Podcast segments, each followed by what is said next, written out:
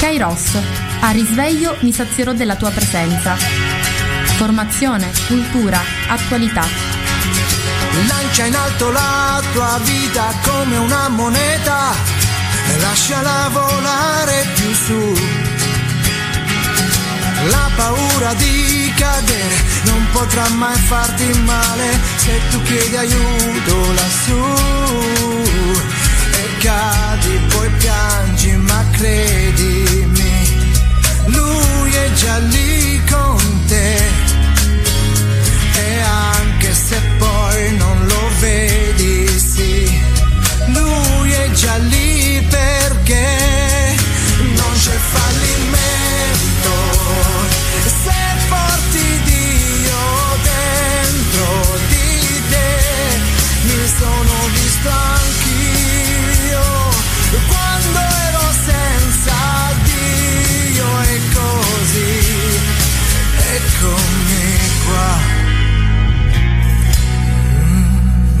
Buongiorno a tutti da Antonella dai microfoni di Radio Gemini. Oggi martedì 3 novembre è iniziato il mese di novembre, abbiamo fatto, vissuto questo weekend, abbiamo potuto qualche giorno fa andare a portare un fiore a dire un eterno riposo ai nostri cari defunti. Novembre lo sappiamo è il mese dedicato ai defunti e quindi ci rivolgeremo spesso, li ricorderemo spesso nelle nostre preghiere e anche nelle nostre trasmissioni cercheremo di non pass- far passare inosservata questa ricorrenza che non vuole essere triste perché la morte fa parte della vita. La vita inizia e termina come tutte le cose del creato, però per i cristiani c'è la speranza della vita eterna e c'è questo rapporto con i morti che è molto serio e molto importante. E io non vi nascondo che da buona siciliana, da buona cammaratese che vive a San Giovanni, non faccio mai a meno, come vi ho già detto e lo ripeto, di eh, riproporre alle mie ai miei nipoti di trasmettere questi valori, di trasmettere questo culto dei morti che è antichissimo in Sicilia, addirittura civiltà precristiane, però il cristianesimo lo ha potenziato e incanalato in maniera molto importante. Pertanto la sera del primo novembre a casa mia sono stati posti i canniscia, cioè bei cesti ricamati, infatti lavorati a mano con la raffia, con dei ricami meravigliosi che mi derivano dal patrimonio della mia famiglia, perché erano di mia nonna alcuni o della mia bisnonna addirittura. I miei nipoti hanno posto nel salotto di casa queste ceste e il giorno 2 novembre è stata una grande gioia per questi bambini trovare un piccolo regalino, biancheria intima naturalmente, così come facevano i miei con me anticamente e i tradizionali dolci dei morti tatù che sono il vanto della nostra terra e che sono stati prodotti in maniera stupenda da tutte le nostre pasticcerie, panifici, chi più ne ha chi ne mette anche a livello artigianale, tant'è vero che la settimana scorsa vi ho dato la ricetta. Devo dire che le, i bambini erano contentissimi, il giorno prima avevo mostrato loro le fotografie dei bisnonni che sono quelli più vicini anagraficamente a loro anche se soltanto una di loro ne ha conosciuto qualcuno ho parlato di queste persone e poi li abbiamo ringraziati il giorno 2 novembre, abbiamo recitato l'Eterno Riposo per ricordarli e questo secondo me è molto importante perché continua a far vivere il rapporto fra il passato e il presente e quindi in un certo senso ci lega alla, alla, nostra storia e sappiamo che l'uomo ha bisogno della sua storia, ha bisogno delle sue radici. E detto questo, e con un pensiero ai nostri cari che ci hanno preceduto e che sicuramente pregano per noi, questa mattina iniziamo con la ricetta. Vi voglio dare una ricetta che non è antica, però è molto graziosa, anche molto fattibile e facile.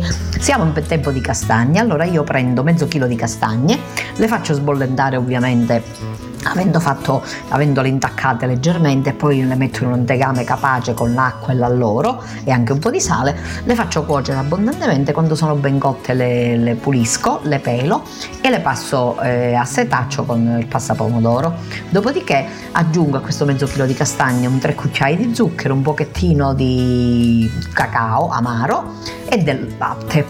Non, senza bisogno di cucinare questa crema, la amalgamo per bene con la frusta, dopodiché preparo un pan di spagna tradizionale oppure un plum cake molto facile che realizzo con 270 g di farina, 2 uova, un bicchiere di latte, 100 g di burro o 90 g di olio, 150 g di zucchero e una busta di lievito. Sbatto tutte cose con la frusta, infilo nel forno per 180 gradi, a 180 gradi per circa un'ora. Attenzione perché deve essere molto asciutto questo plum cake, deve asciugarsi per bene, quindi infilzatelo con lo stecchino e assaggiate la sua cottura. Dopodiché si spegne, si fa stare qualche minuto nel forno, poi si esce, si fa raffreddare, si taglia e si farcisce al centro e sopra con questa crema di castagne. Se volete potete decorare con qualche castagna. Vi assicuro che è buonissimo, gradevolissimo ed è un dolce adatto a questi tempi. E questa mattina voglio cominciare parlando di una persona che ci ha lasciati ieri, proprio nel giorno del suo compleanno. Infatti è venuto a mancare Gigi Proietti, grande attore italiano che tutti abbiamo conosciuto, che è stato veramente una persona di grande, di grande, grande, grandissima capacità artistica. Gigi Proietti era nato a Roma il 2 novembre del 40 e ci ha lasciato proprio in occasione del suo ottantesimo compleanno. È stato un attore comico, cabarettista, doppiatore, conduttore televisivo, regista, cantante, direttore artistico e insegnante. Faceva parte di quella cerchia di, cerchia di, artisti di formazione teatrale, campo nel quale ha mietuto notevole successo sin dagli inizi degli anni 60. Noto per le sue doti di affabulatore e trasformista, era considerato uno dei massimi esponenti della storia del teatro italiano. Esordì nel 63 con uno spettacolo Cancan degli italiani, per poi intraprendere numerosi spettacoli per tantissimi anni. Affermatesi come attore teatrale, ebbe anche esperienze eh, televisive, il Ciccolo Pickwick, Sabato Sera, dalle 9 alle 10, Fatti e Fattacci, Fantastici, Fantastico a modo mio.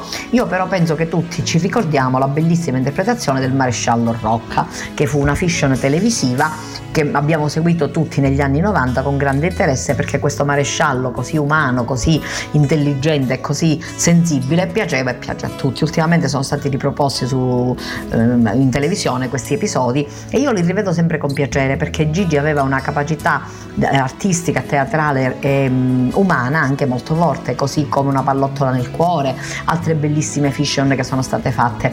Gigi è stato anche cantante Infatti eh, cantava assieme a Peppino Di Capri, ha fatto parte di un trio, il trio Melody, insieme a Stefano Palatresi appunto a Peppino Di Capri. E, mh, mm, era molto molto mh, mm, diciamo che una, era molto, molto versatile, molto, molto, multiforme come culture, anche come infatti aveva fatto studi classici e aveva abbandonato addirittura l'Università La Sapienza a sei materie dalla laurea, a sei esami dalla laurea in giurisprudenza. Molti gli dicevano che somigliava a Ettore Petrolini, il grande attore del passato romano, e lui rispondeva con una battuta semplicissima. Dichiarava, quando a Petrolini gli si chiedeva se discendesse dalla commedia dell'arte, lui rispondeva io discendevo, discendo solo dalla scala di casa mia. E mh, mm, Proietti amava questo, queste risposte ironiche, amava essere molto a volte anche eh, leggero, simpatico, veramente aveva una grandissima verve, una grande, una grande umanità, una grande spontaneità. E recentemente aveva partecipato ad un film e probabilmente se riapriranno le sale cinematografiche ci è stato detto che molto probabilmente riusciremo a vedere questo film, questo però non è certo. In questo momento però ci piace ricordare appunto Gigi Proietti e una bellissima interpretazione di Gigi Proietti che mi piace ricordare con voi è quella di San Filippo Neri nella bellissima fiction televisiva che è stata presentata nel 2010 sulla Dalla Rai, prodotta da Lux se non vado errata. State buoni, eh, preferisco il Paradiso, che sarebbe praticamente la biografia di Filippo Neri, grande santo che nella Roma del Cinquecento si prese cura di moltissimi giovani aiutandoli e coniando il famoso motto state buoni se potete che io ricordo sempre con piacere perché Don Pino, la Palerma di cui ho parlato la volta scorsa per radio, che era eh, il nostro arciprete, e che era nato il giorno di San Filippo Neri, appunto il 26 di maggio, amava sempre dire state buoni se potete. Allora questa frase che io avevo imparato ad amare grazie a Don Pino, poi in questo, in questo bellissimo eh, serial, in questa bellissima fiction televisiva in due puntate, riproposta appunto da, da Gigi Proietti. Vi voglio leggere la, l'articolo di eh, Massimiliano Castellani che ci dice così su Avvenire. Ricoverato da giorni in una clinica romana per accertamenti, era stato colpito da, ieri da grave scompenso cardiaco. Da subito le sue condizioni sono apparse molto serie. Doveva essere il giorno degli auguri già, ma senza di lui come, che parla, come si fa a raccontarlo? Perché questa è una stagione artistica infinita, iniziata nel 63 con Cancan degli italiani, come si fa? Si fa grosso modo, come fa lui nel casotto di Sergio Ciotti quando diventa figlio di Otto Angeletti per sedersi a tavola con Paolo Stoppa e Magnà Scrocco davanti alla nipotina compromessa Jodie Foster. Scusate il prologo in romanesco, stracco, ma è l'unico modo per improvvisarsi biografi di giornate e rileggere in cinque colonne questa lunga storia d'amore tra il Gigi nazionale e il teatro, ma anche col cinema, la radio, la tv, la musica pop, la lirica e il piano bar. Pischello prodigio, iscritto al corso di mimica del maestro Giancarlo Cobelli per diventare faccia e corpo al servizio dell'arte in primis teatrante. Puntata speciale, quella che eh, andava in onda su Rai Storia, è dedicata a Gigi Proietti. Si ripercorreva appunto la carriera. Il nostro è il mestiere più intimo del mondo, nonostante si svolga di fronte a migliaia di persone, ha detto più volte, rivolgendosi ai tanti fedelissimi che lo seguono da sempre. Gigi è il più longevo degli, dei comici, così diceva ieri prima ancora che fosse, fosse data stamattina molto presto la notizia della sua morte. Con una risata a getto continuo alla metà dei plubi anni 70, eh, Proietti aveva seppellito diversi decenni di commediole brillanti e creare un, un, nuovo genere, il teatrografia. Anche il cinema, oltre al doppiaggio, era un doppiatore favoloso, doppiava tantissime persone in maniera stupenda, tantissimi attori eh, stranieri. E, oltre al doppiaggio del Casanova felliniano, inizia a comprendere l'importanza della sua maschera. Ma mentre sul palcoscenico Gigi è mattatore, quando il suo fraterno soldale amico Mm, Vittorio Gasman, il più colto e sensibile dei miei amici, sul grande schermo quel nipote maldestro e scanzonato di Meo Patacca offre il meglio di sé quando gioca in squadra in film come Casotto appunto o quando fa il mandracco in Febbre da cavallo di Steno, un film che non ebbe grande successo allora ma che ancora viene riproposto perché è un film molto bello. Con Narcisisti Comunità mi chiamano Narciso Vanesi, l'attore, regista, scrittore, è consapevole che basta una smorfia, una barzelletta raccontata al telefono all'amica Raffaella Carrà che si strozza dalle risate per conquistare il popolo e farlo ridere fino alle lacrime, quel popolo che adesso nella tragedia pandemica più che mai avrebbe bisogno di un proietti domestico che gli reciti il professore ubriaco della lezione di educazione sessuale o l'amico di quel Persichetti nella sauna, ma faranno bene sti bagni turchi? Oppure cambiando regista registro, arte in cui Gigi è maestro assoluto, chiede che gli riproponga oltranza il dramma poetico esistenziale di Edmund Kean e perfino la serie poco nota, oltre lo sperimentalismo, del Cantico delle creature di San Francesco d'Assisi, che gli commissionò il grande compositore Goffredo Petrassi. E non gli potrei dire di no, ricorda divertito della parentesi con Petrassi, salvo poi beccarsi i rimbrotti di due fedelissimi che nell'oscurità dell'abbazia di Fossanova gli si avvicinano intimandogli Gigi mai più, eh? Lascia perdere, qui questi ti rovinano. Non si è mai rovinato, il gusto e la forza scenica di Proietti, come tutti i grandi comici veri, ha innata l'arte di ridere di se stesso, a differenza di tanti colleghi che non fanno un sorriso neanche a sparargli. Ecco, ho voluto leggervi questa breve biografia, qualcosina proprio su Gigi Proietti, perché è stato un grandissimo attore, perché tutti l'abbiamo visto e lo rivediamo con grande gioia, perché è veramente una persona eccezionale e un grande che oggi se ne va e non possiamo che rendergli omaggio e ringraziarlo per essere stato sempre sopra le righe, molto raffinato, mai sboccato, sempre una comicità bella, una comicità tipicamente romana ma molto molto signorile. Grazie Gigi.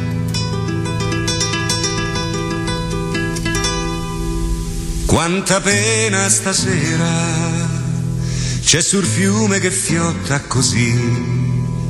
Disgraziato chi sogna e chi spera, tutti al mondo dovemo soffrire. Sì c'è un'anima che cerca la pace, può trovarla soltanto che qui.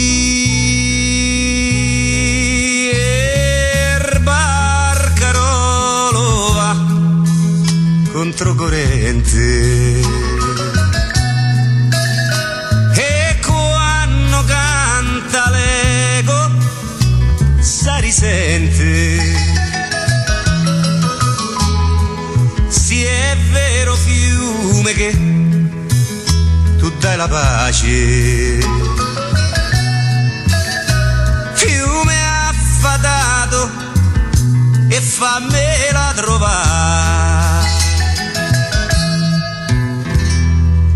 d'un anno è passato da quel giorno che dissi a Ninè, quest'amore è ormai tramontato, ma rispose lo vedo da me, sospiro, poi mi disse addio core, ce lo sai, non me scordo de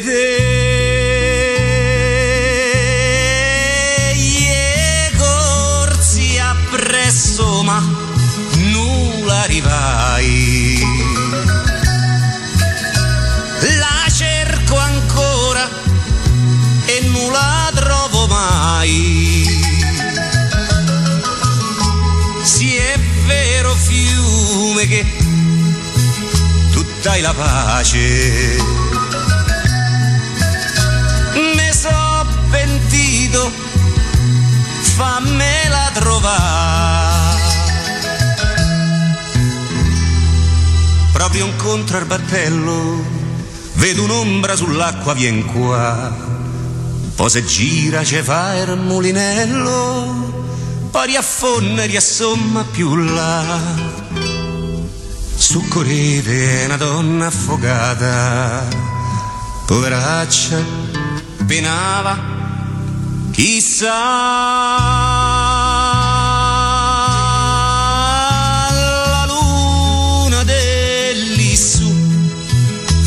capoccella rischiare il viso de ninetta bella cercava pace io gliel'ho negata. Fiume e boiaccia e gliel'hai data tu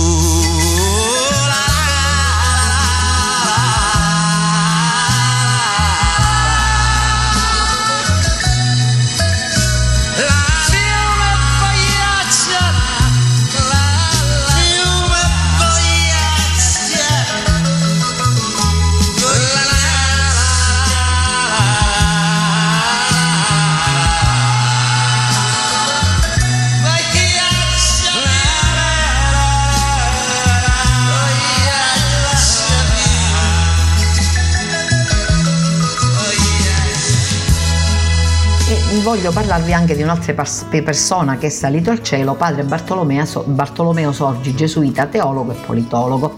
Bartolomeo Sorgi era nato a Rio Marina, Isola d'Elba, il 25 ottobre del 1929, figlio di genitori catanesi. Entrato nella Compagnia di Gesù nel 1946, ha diretto Civiltà Cattolica, che è appunto la rivista dei Gesuiti, dal 1973 al 1985. L'istituto, l'istituto di formazione politica Pedro Arrupe, fondato da lui a Palermo dall'85 al 96, aggiornamenti sociali dal 97 al 2009 e popoli dal 99 al 2005. Ritiratosi da alcuni anni a Gallarate nella stessa comunità di gesuiti anziani in cui ha vissuto il cardinale Martini, anche a 90 anni padre Sorge continuava a girare l'Italia per conferenze, a pubblicare nuovi libri, a far sentire la sua voce nel dibattito politico, oltre a ricoprire l'incarico di direttore emerito di aggiornamenti sociali. Come riporta eh, la rivista Aggiornamenti Sociali, tra i numerosi temi affrontati del gesuita, uno dei più ricorrenti è stata la riflessione sull'evoluzione del cattolicesimo democratico, sul popolarismo sturziano e più in generale sulla presenza dei cattolici italiani in politica. Tra i vari articoli si possono ricordare l'editoriale del maggio 99 dal titolo Non è più tempo di storici steccati, il ricordo di Giuseppe Lazzati pubblicato nel 2009 a 100 anni dalla nascita e il contributo sulle prospettive per una buona politica Papa Francesco e le intuizioni di Sturzo uscito nel maggio 2014. Io personalmente voglio condividere con voi anche un ricordo perché ho avuto la fortuna di conoscere Padre Sorge. Infatti, ehm, come già vi ho detto, ci fu un periodo in cui Padre Sorge si trovava a Palermo e eh, mise su insieme a, eh, ad altri, eh, insieme al professore Luca Orlando Cascio, oggi sindaco di Palermo, ad altri professori, l'istituto Petro Arrupe che voleva riportare proprio la politica ai livelli del, de, degli inizi, quando cioè Luigi Sturzo fondò il part- aveva fondato il Partito Popolare e quando lui e Alcide De Gasperi avevano, erano stati fra i padri costituenti avevano provveduto a far sì che fosse costituita la, la, la, la Costituzione italiana che è una delle più belle del mondo e si potesse anche un attimino eh, vivere da, da, cristiani impegnati in politica. Ecco, io allora ero studentessa alla facoltà di giurisprudenza di Palermo e mi sono avvicinata a questo gruppo che mh, mm, è stato presente pure nella nostra San Giovanni. Anche a San Giovanni sono ehm, venute queste persone, non ricordo esattamente quando, però ehm, ci sono state pure delle persone di San Giovanni che si sono avvicinate a questa, a questa, all'istituto Pedro Arrupe. E ricordo che era qualcosa di molto bello, di molto serio, perché l'impegno dei cristiani in politica è qualcosa che non ci siamo certo inventati adesso, che è esistito ed esiste, però in quel periodo si voleva anche far sì che questa questa presenza fosse una presenza significativa, una presenza importante, una presenza appunto che potesse eh, dare qualcosa e formare. Ha formato una di una generazione di politici dei quali ancora qualcuno è presente, anche se devo dire che poi magari nel tempo si è, eh, si è un pochettino diluita questa presenza e oggi non lo so, certe volte magari non riesco a ritrovarla, però vorrei dire che Padre, padre Sorgi ha avuto un ruolo molto importante, un ruolo fondamentale un ruolo che mi piace proprio ricordare perché era una persona di grandissima cultura, una persona molto molto um, un teologo preparato però anche un teologo che aveva un parlare molto semplice, un, un parlare che, che ci, si faceva comprendere facilmente, era, era, molto discorsivo, ecco, riusciva ad abbin- a interessare tantissimo l'uditorio ed era una persona di grande carisma e di grande, di grande, di grande proprio carisma spirituale, ma anche una persona veramente in gamba, ecco. Eh, lo ricordo con grandissimo piacere e mi piacerebbe anche ricordarlo un attimino in maniera più, più profonda. Ecco, leggo l'articolo che è uscito sulla stampa mm, in cui appunto si parla di padre Sorge che dice è morto padre Bartolomeo Sorge, lo si apprende da fonti dei gesuiti, aveva 91 anni, gesuita già direttore di civiltà cattolica, teologo e politologo, grande aspetto di dottrina sociale della Chiesa.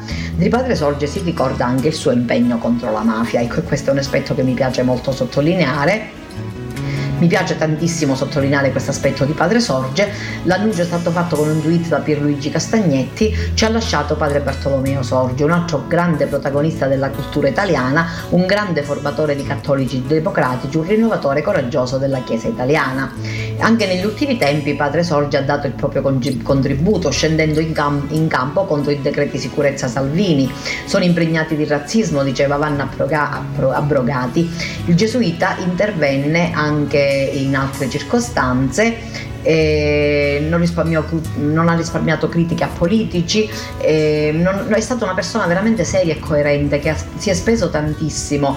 E ricordo un, un, commento molto bello, veramente molto bello, quando negli anni 90 dopo le stragi di Palermo disse che era stato per lui un momento molto edificante, un momento molto formativo e molto creativo, quello nel quale aveva eh, visto una catena umana fatta da moltissime persone che a Palermo sfilavano opponendosi alla mafia. Diceva i primi anni in cui io arrivai a Palermo non, non si usava, la parola mafia non veniva neppure, eh, non, non, si nominava la parola mafia perché si preferiva ignorare, si preferiva in un certo senso eh, tacere. Ecco, invece il risveglio portato dalle stragi di mafia, tutte le manifestazioni, tutte, diciamo quella nuova cultura dell'antimafia che è nata in quel periodo e che adesso esiste ancora, è una cosa molto importante, molto seria e piace veramente ricordarla perché eh, in questo giorno in cui il Signore l'ho chiamata al cielo, ecco, mi piace molto proprio ricordare questa persona che ho avuto la fortuna di conoscere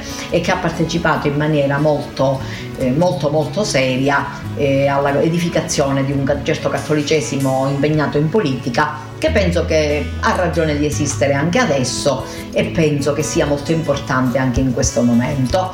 E mi piaceva pure mh, parlarvi, non so se riuscirò a trovare, ho letto ieri una bellissima una bellissima intervista che è uscita su Vatican News. Eh, a padre Raniero canta la messa. La For, che è stato nominato cardinale da Papa Francesco e che verrà nel giorno nel 29 di novembre mi pare che questi cardinali verranno insigniti della porpora cardinalizia. Scrive così E dice così padre Raniero canta la messa, la porpora un segno per costruire ponti di, di dialogo. Da 40 anni padre Raniero canta la messa, predica i papi nei tempi forti della Chiesa come avvento e quaresima. Ha un volto rassicurante, la voce pacata e la semplicità di chi conosce bene le sacre scritture e per questo con chiarezza spiega e argomenta l'amore di Dio. Il 23 giugno del 1980 Giovanni Paolo II lo scelse come predicatore della Casa Pontificia. Per 15 anni è stato anche una presenza televisiva raccontando il Vangelo nella trasmissione Le ragioni della speranza. Nella storia di frate Cappuccino, ordinato sacerdote nel 58 e laureato in teologia a Friburgo, ci sono tanti segni. C'è la fondazione nel 69 con Giuseppe Lazzati del Dipartimento di Scienze Religiose all'Università Cattolica di Milano, c'è l'incontro con il rinnovamento nello spirito, la grazia più grande della sua vita, più volte spiegato padre Cantalamessa, che si è riversata anche nel cammino di unità dei cristiani nel quale sta sempre impegnato, incondizionata la stima nei suoi confronti da parte dei fratelli di confessioni diverse. Nel 2015 ad esempio ha tenuto un sermone al sito generale della Chiesa Anglicana alla presenza della regina Elisabetta all'abbazia di Westminster. Domenica Papa Francesco ha fatto il suo nome nell'elenco dei cardinali una sorpresa per lui che da anni abita all'eremo dell'amore misericordioso di Città Lucale in provincia di Rieti, prestando il suo servizio sacerdotale a una piccola comunità di monache claustrali. E c'è l'intervista. Dice, chi, eh, dice evidente che più che un riconoscimento della persona è un riconoscimento della parola del Signore, anche di più di chi merito di chi l'ascolta che di chi la proclama. Diamolo dal Signore per questo. Dice l'intervistatore, spesso le sue prediche molto profonde non sono apprezzate, ma vengono riproposte anche dai social. È bello per un mondo che fa fatica ad ascoltare. Devo dire che io stesso sono pieno di ammirazione, ma non per le mie prediche, ma per chi ascolta. Perché pensare che un Papa come Giovanni Paolo II, Benedetto XVI e anche Francesco trovi il tempo di stare ad ascoltare un povero semplice frate cappuccino è un esempio che danno a tutta la loro Chiesa. Esempio di stima della parola di Dio. In un certo senso la predica sono loro che la fanno a me. Nella scelta dei nuovi cardinali c'è anche il riconoscimento della famiglia francescana. C'è lei, poi padre Gambetti. Come legge questo segno? Papa Francesco porta questo suo stile un po' in tutte le cose. Francesco c'è di mezzo un po' in tutto, compreso l'ultima enciclica che ha scritto. Ma non vorrei dare troppo peso al fatto che questa volta ci sia un certo numero di francescani. In passato erano presenti i gesuiti. Penso che lui non tenga conto tanto di quei fattori degli ordini religiosi quanto di altri fatti. Quale sarà il ciatto che secondo lei può segnare un nuovo impegno al quale è chiamato? Penso che continuerò per il momento finché il Signore mi darà abbastanza salute e il Santo Padre lo vorrà, la mia attività principale, pandemia permettendo, e se non ho ordini in contrario io dovrei riprendere con il prossimo avvento tra poco a preparare le catechesi per la casa pontificia, questo lo aggiungo io. Lei ha detto che questa nomina l'ha stupita anche per l'ondata di affetto da parte di leader di confessioni religiose diverse. È vero, è vero, ho ricevuto molte mail anche da parte di alcuni amici ebrei mi ha fatto molto piacere perché una delle mie passioni è stata quella di favorire l'unità e il dialogo, soprattutto tra i cristiani. In un'occasione come questa, vedere questa risposta è un segno di riavvicinamento che non riguarda la mia persona, ma è un po' un dettaglio del grande impegno di Papa Francesco nel costruire ponti. Papa Francesco, in conclusione dell'elenco dei nuovi cardinali, ha chiesto la preghiera per voi, ma anche l'aiuto nel servizio della Chiesa al popolo di Dio. Infatti, risponde Canta la Messa, per me, visto il ruolo onorario più che effettivo di questo titolo, lo scopo è la gioia di poter stare vicino al Papa e sostenerlo con la preghiera e la parola di Dio. C'è una persona in particolare oppure un momento della sua vita che le è venuto in mente quando ha sentito il suo nome all'Angelus? Certo, una figura che per me ha avuto un grande rilievo nella mia vita è stata quella di padre Pasquale Rivalschi, che si trovò ad essere superiore generale quando il Signore mi chiamò a lasciare l'insegnamento universitario per dedicarmi alla predicazione. Devo a lui, al suo discernimento, questa scelta, che poi via via mi ha portato a essere predicatore della Casa Pontificia e anche a girare il mondo e a fare esercizi spirituali, compresi quelli dell'anno scorso ai vescovi degli Stati Uniti. Era il mio padre spirituale che in quel momento particolare di svolta della mia vita ha giocato un ruolo particolare. Ecco, questa bellissima intervista ve l'ha voluta leggere perché nella grande semplicità padre Raniero, come sempre con la, con la chiarezza che lo contraddistingue, ha commentato un po' la sua nomina cardinalizia.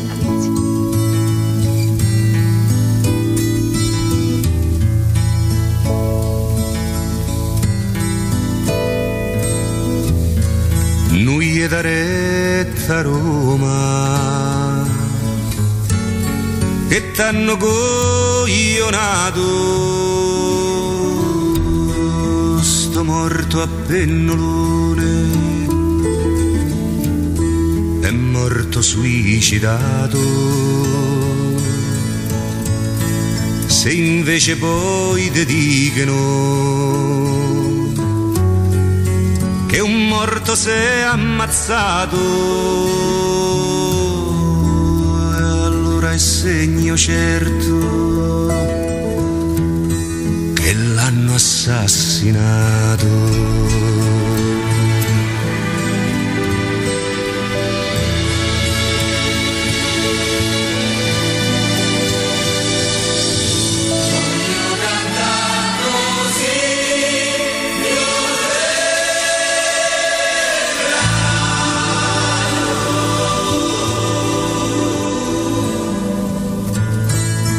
Fai non mi rispondi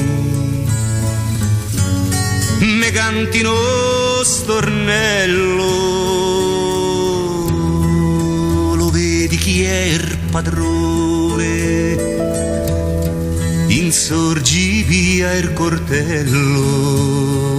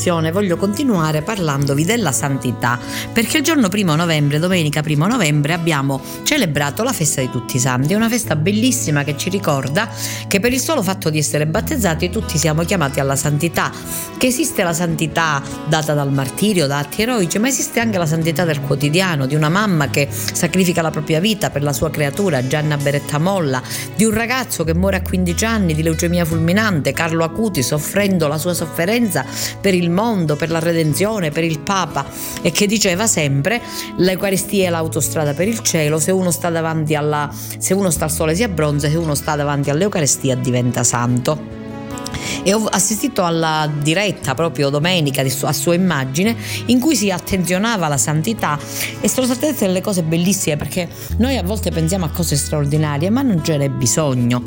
Vi voglio leggere la bella meditazione di Don Antonello Iapicca che dice così La santità è una speranza invincibile incastonata nella forza infinita di una chiamata.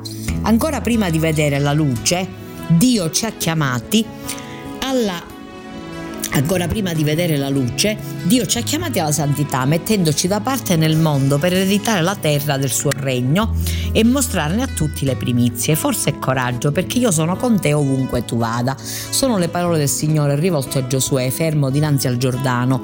Le ripete anche a noi ogni giorno, chiamandoci a passare il guado. Sulla riva opposta vi è la terra promessa, la santità compiuta nell'Eterno e piena appartenere al Signore. In mezzo il torrente di oggi e domani, persone e fatti che Dio ha preparato preparato per noi. Davanti ad esso vi siamo noi con la paura della santità che è quasi certezza di non farcela.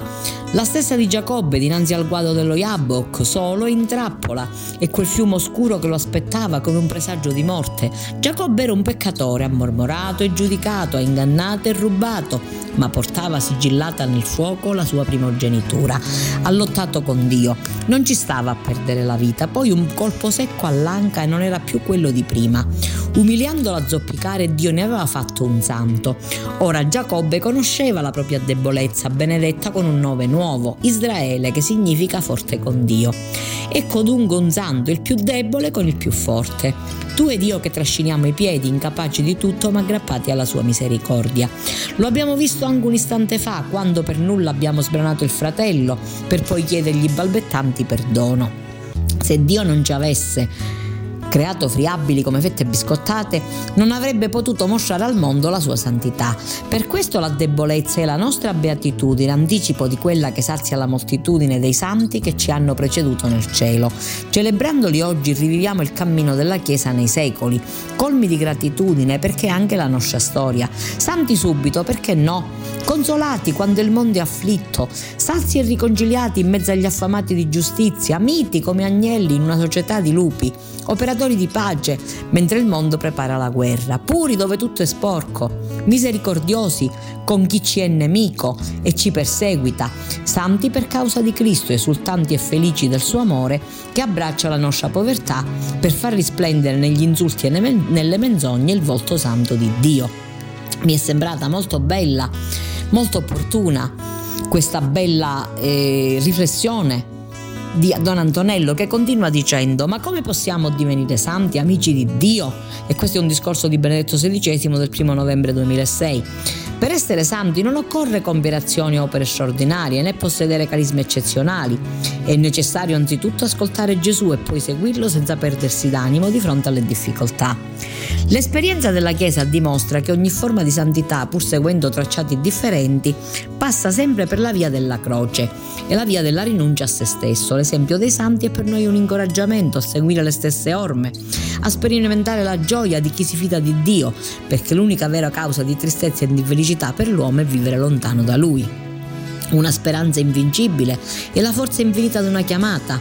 La santità è un'elezione, un essere messi a parte per qualcosa di speciale, per abitare la terra. I santi sono gli eredi della terra dove scorre latte e miele. Il cielo, tra le pieghe delle feste di oggi, quindi del giorno 1, Dietro la santità si scorge la storia di un popolo. Ad ogni beatitudine si odano l'eco dei passi degli umili, dei piccoli, di un resto. I riscattati che sono passati attraverso la grande tribolazione e hanno lavato le loro vesti e le hanno rese candide nel sangue dell'agnello. È lui che vittorioso sul peccato e sulla morte precede i suoi nella Galilea che è il mondo in attesa del regno. È lui il santo che ci fa santi. Oggi siamo tutti dinanzi alla terra come Giosuè. Le parole del Signore ci invitano a non avere paura, ad essere coraggiosi e forti, a non scoraggiarci dinanzi alle difficoltà, ai popoli che abitano la nostra eredità, a non avere paura di noi stessi, dei nostri peccati, dei nostri limiti, delle nostre debolezze, dei nostri difetti. Sono tanti e numerosi come i popoli che abitavano la terra che si dischiudeva dinanzi agli occhi di Giosuè. Forza e coraggio gli ripoteva il Signore, perché il Signore è con te dovunque vada.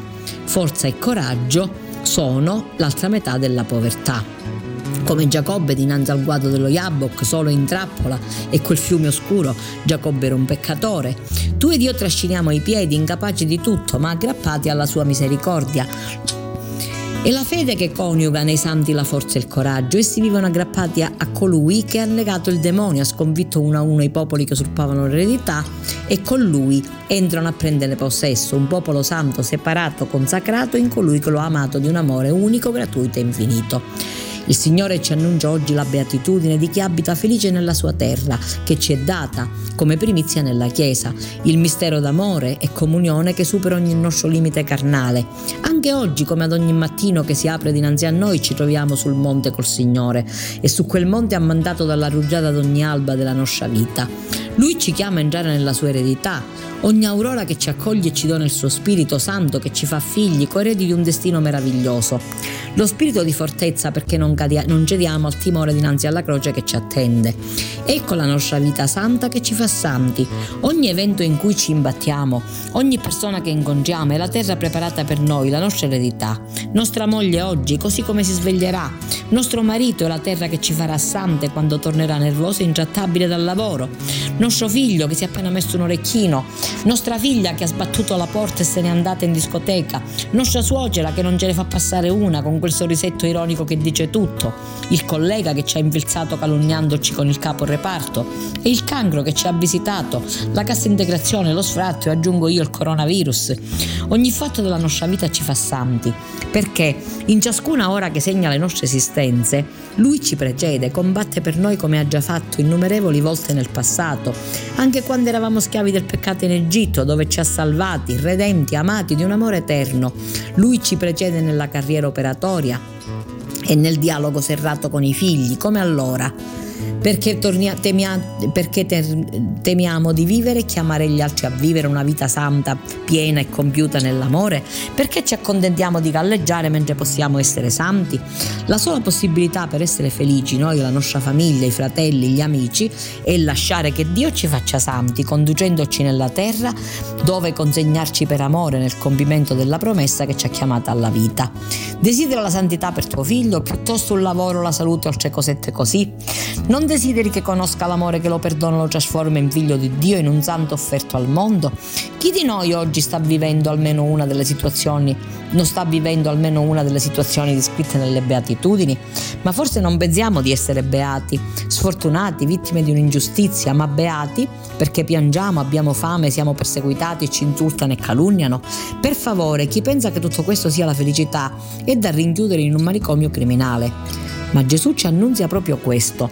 Non solo, ma ci svela anche il mistero ineffabile di qualche cosa che è nascosta agli uomini, però gli angeli la conoscono e la conosciamo anche noi, la bellezza della croce.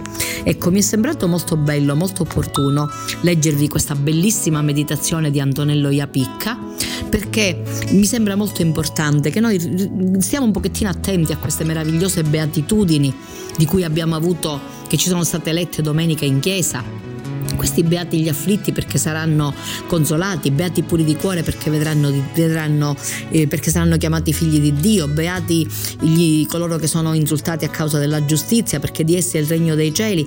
Cioè le beatitudini noi le ascoltiamo a volte così distrattamente, tanto le abbiamo sentite tante volte, le, poss- le abbiamo sentite ogni, ogni anno in questa festività. Bene no, le beatitudini hanno bisogno di essere veramente commentati, per, commentate, veramente fatte nostre, veramente sperimentate.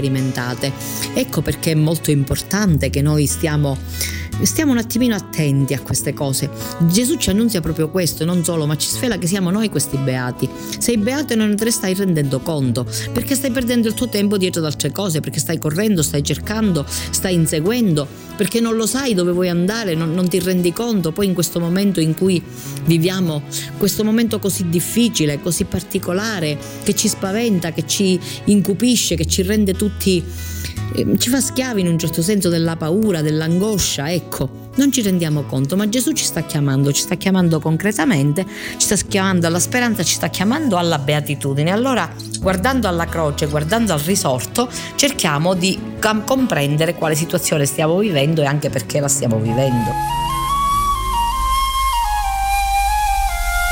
In sta nottata piena dolcezze. Pare che non esistano dolori. Un venticello spira che è una carezza. Smuove le fronne e fa sbocciali fiori. Se voi dormite, sognate che io vi bacio e va dorcisco il sonno cantando adagio adagio. Profumo dei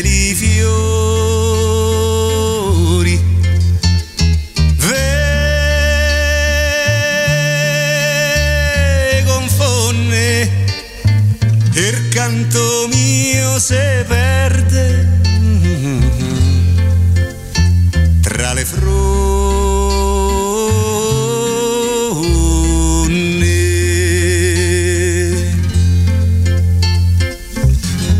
Nina si costo canto io vo svegliata. Ma ricomando che me perdonate l'amore non se ferena onnine amate. Che a vole bene no non è peccato. Mina se voi dormite sognate che io vi bacio e va dorcisco il sonno cantando adagio adagio